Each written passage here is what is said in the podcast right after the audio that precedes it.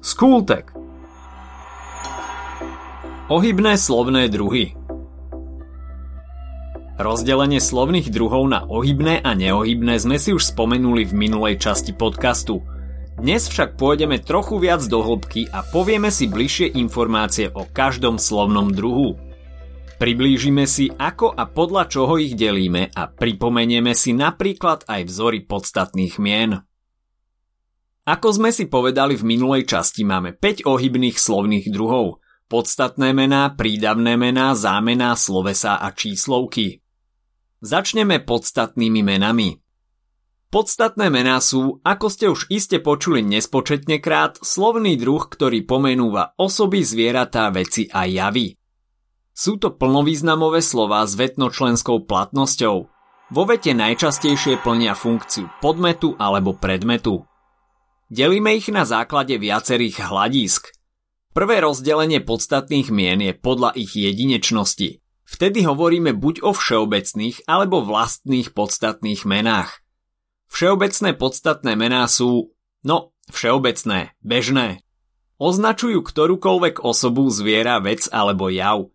Napríklad slova ako mama, jablko, pes, mačka, škola, ministerstvo, ulica.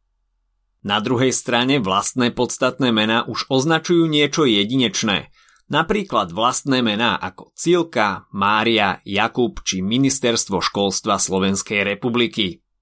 Ďalej delíme podstatné mená na konkrétne a abstraktné. Konkrétne podstatné mená pomenúvajú veci, ktoré sú skutočné, hmotné, čiže sa ich môžeme dotknúť, napríklad strom, pero, okno, ruka. Na druhej strane abstraktné pomenúvajú nehmotné veci, duševné stavy a abstraktné javy, napríklad láska, hlad, strach, hnev, sen. Ďalšie delenie je na látkové, pomnožné a hromadné. Látkové podstatné mená označujú látku bez ohľadu na jej množstvo, napríklad voda, krv, sol. Ak chceme vymedziť množstvo, musíme byť špecifickejší, napríklad liter vody, kvapka krvi, kilo soli. Pomnožné podstatné mená majú tvar plurálu, Pomenúvajú však len jednu vec, napríklad okuliare, nohavice alebo nožnice. No a hromadné podstatné mená majú síce tvar singuláru, ale pomenúvajú viac vecí toho istého druhu, napríklad lístie alebo príbuzenstvo.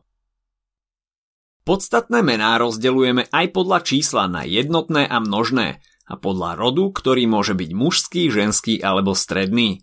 Je to jednoduché a netreba to bližšie rozvádzať. Čo si však musíme spomenúť je rozdelenie mien na životné a neživotné v mužskom rode.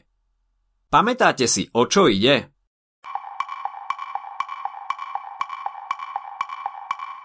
V mužskom rode sa podstatné mená skloňujú podľa vzorov chlap, hrdina, dub a stroj. Slová, ktoré sa skloňujú podľa vzorov dub a stroj sú neživotné. Podľa vzorov chlap a hrdina sa zasa skloňujú životné. Ak máme napríklad slovo vlk, Množné číslo môžeme vytvoriť dvoma spôsobmi. Tí vlci alebo tie vlky. Tie vlky sa skloňujú podľa vzoru dub, vtedy sú neživotné. Je to tak v prípade, keď povieme, ľudia sa dnes správajú ako vlky, prirovnávame ich k vlkom. Keď však personifikujeme a povieme, sú to takí vlci, vtedy ide o životné podstatné meno podľa vzoru chlap. Teraz poďme na prídavné mená. Prídavné mená označujú vlastnosti podstatných mien. Podobne ako podstatné mená, aj v tomto prípade ide o plnovýznamový slovný druh s vetnočlenskou platnosťou. Prídavné mená tiež rozdeľujeme podľa niekoľkých kritérií. V prvom rade rozlišujeme medzi akostnými, vzťahovými a privlastňovacími prídavnými menami. Akostné prídavné mená pomenúvajú akosť, kvalitu, a dajú sa stupňovať. Sú to slova ako pekný, dobrý, čistý, veselý. Podľa toho, ako sa stupňujú, ich ďalej delíme na pravidelné a nepravidelné. Pri pravidelných sa nemení základ slova, keď ich stupňujeme, čiže napríklad veselý bude veselý, veselší a najveselší. O nepravidelné stupňovanie ide napríklad v prípade slova dobrý, pričom stupňovanie vyzerá takto. Dobrý, lepší a najlepší. Skloňujeme ich podľa vzorov pekný a cudzí. Vzťahové prídavné mená vyjadrujú vzťah niečoho k niečomu a spravidla sú odvodené od podstatných mien, napríklad prídavné mená ako morský, počítačový, drevený, radioaktívny. Nedajú sa stupňovať. Ak je už raz niečo morské, nie je logické, aby sme povedali, že niečo je morskejšie alebo najmorskejšie. Samozrejme, existujú aj výnimky a niekedy sa stupňovať dajú aj takéto prídavné mená. Tiež sa skloňujú podľa vzorov pekný a cudzí. A posledná skupina je skupina privlastňovacích prídavných mien. Vyjadrujú príslušnosť alebo podávajú informáciu o tom, či niekto niečo vlastní. Môžu byť druhové alebo individuálne. Druhové privlastňujú celému druhu, napríklad liščí kožuch, včelí med, ľudský údel a skloňujeme ich podľa vzoru páví. Individuálne prídavné mená vyjadrujú vlastnenie, čiže napríklad sestrin klobúk, riaditeľova kancelária alebo Sauronovo oko. Tieto sa skloňujú podľa vzorov otcov a matkin. Na rade sú zámená. Zámená sú slová, ktoré vo vete nahrádzajú iné slová, aby sme ich nemuseli stále opakovať. Sú plnovýznamové a majú vetnočlenskú platnosť. Viete, ako ich delíme? Delíme ich na osobné, zvratné, opitovacie, ukazovacie, neurčité a vymedzovacie. Poďme si ku každému niečo povedať. Osobné zámena sú najjednoduchšie. Vo vete zastupujú osoby. Delíme ich na základné a privlastňovacie a dajú sa skloňovať. Základné zámená nahrádzajú podstatné mená označujúce osoby. Ja, ty, on, ona, ono, my, vy, oni, oni. Privlastňovacie zámená nahrádzajú privlastňovacie prídavné mená. Môj, tvoj, jeho, jej, náš, váš, ich. Ďalej sú tu zvratné zámená, ktoré tiež delíme na základné a privlastňovacie. Zvratné zámená vo vete nahrádzajú predmet a zvrátia ho na rozprávača, napríklad vo vetách ako učesala sa, obliekla sa. Základné zvratné zámená sú sa, si, seba, sebe. Privlastňovacie zase svoj, svoja, svoje. Opitovacie zámená sú tiež veľmi jednoduché. Patria sem napríklad slova ako koľko, koľký, kto, čo, aký, aká. Ukazovacie zámená ukazujú na osoby, zvieratá a veci. Patria sem napríklad zámena ten, tamten, takýto, toľký, onen či ono. Neurčité zámená sú napríklad ktorý si, kedykoľvek, kamkoľvek, niekto, hocikam, čiže nám nedávajú úplne jasnú informáciu. Vymedzovacie zámená vymedzujú nejakú vec, vyjadrujú totožnosť, napríklad taký istý, tenže, alebo odlišnosť, čiže iný, inakší.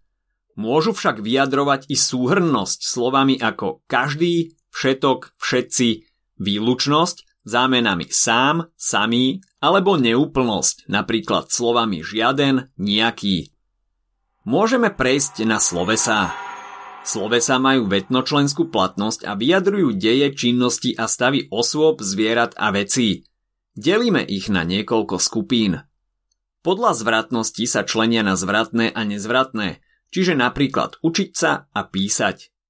Podľa povahy deja hovoríme o slovesách s dokonavým a nedokonavým vidom. Dokonavé slovesá vyjadrujú dej, ktorý je ukončený, napríklad uvariť, prečítať.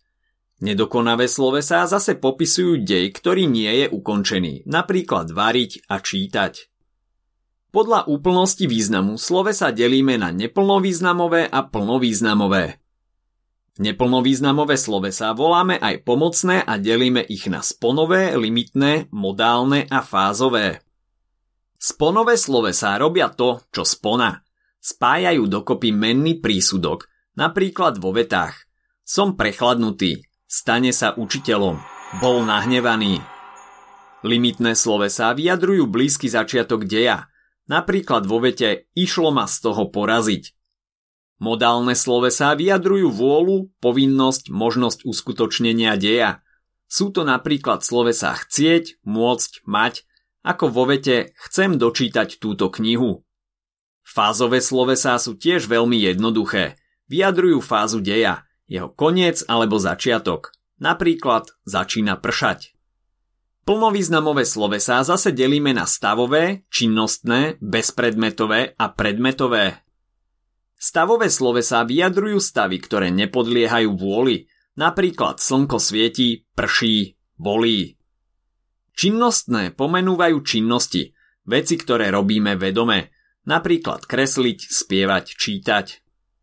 Bezpredmetové slovesá sú také, ktoré môžu vo vete stať samé.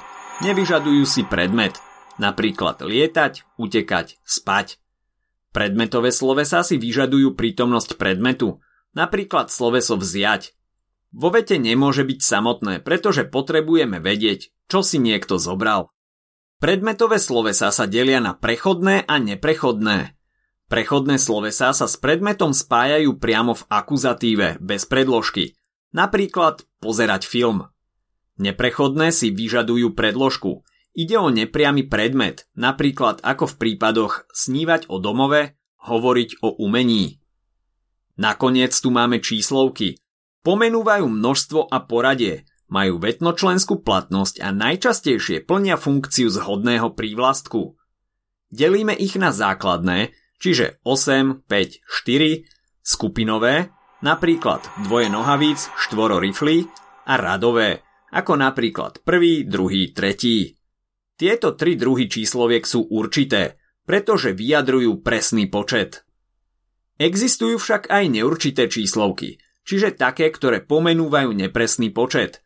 Sú to napríklad číslovky druhové, čiže trojaký, štvoraký, ďalej násobné, napríklad dvakrát, tri razy a zlomkové, ako napríklad tretina, polovica, štvrtina.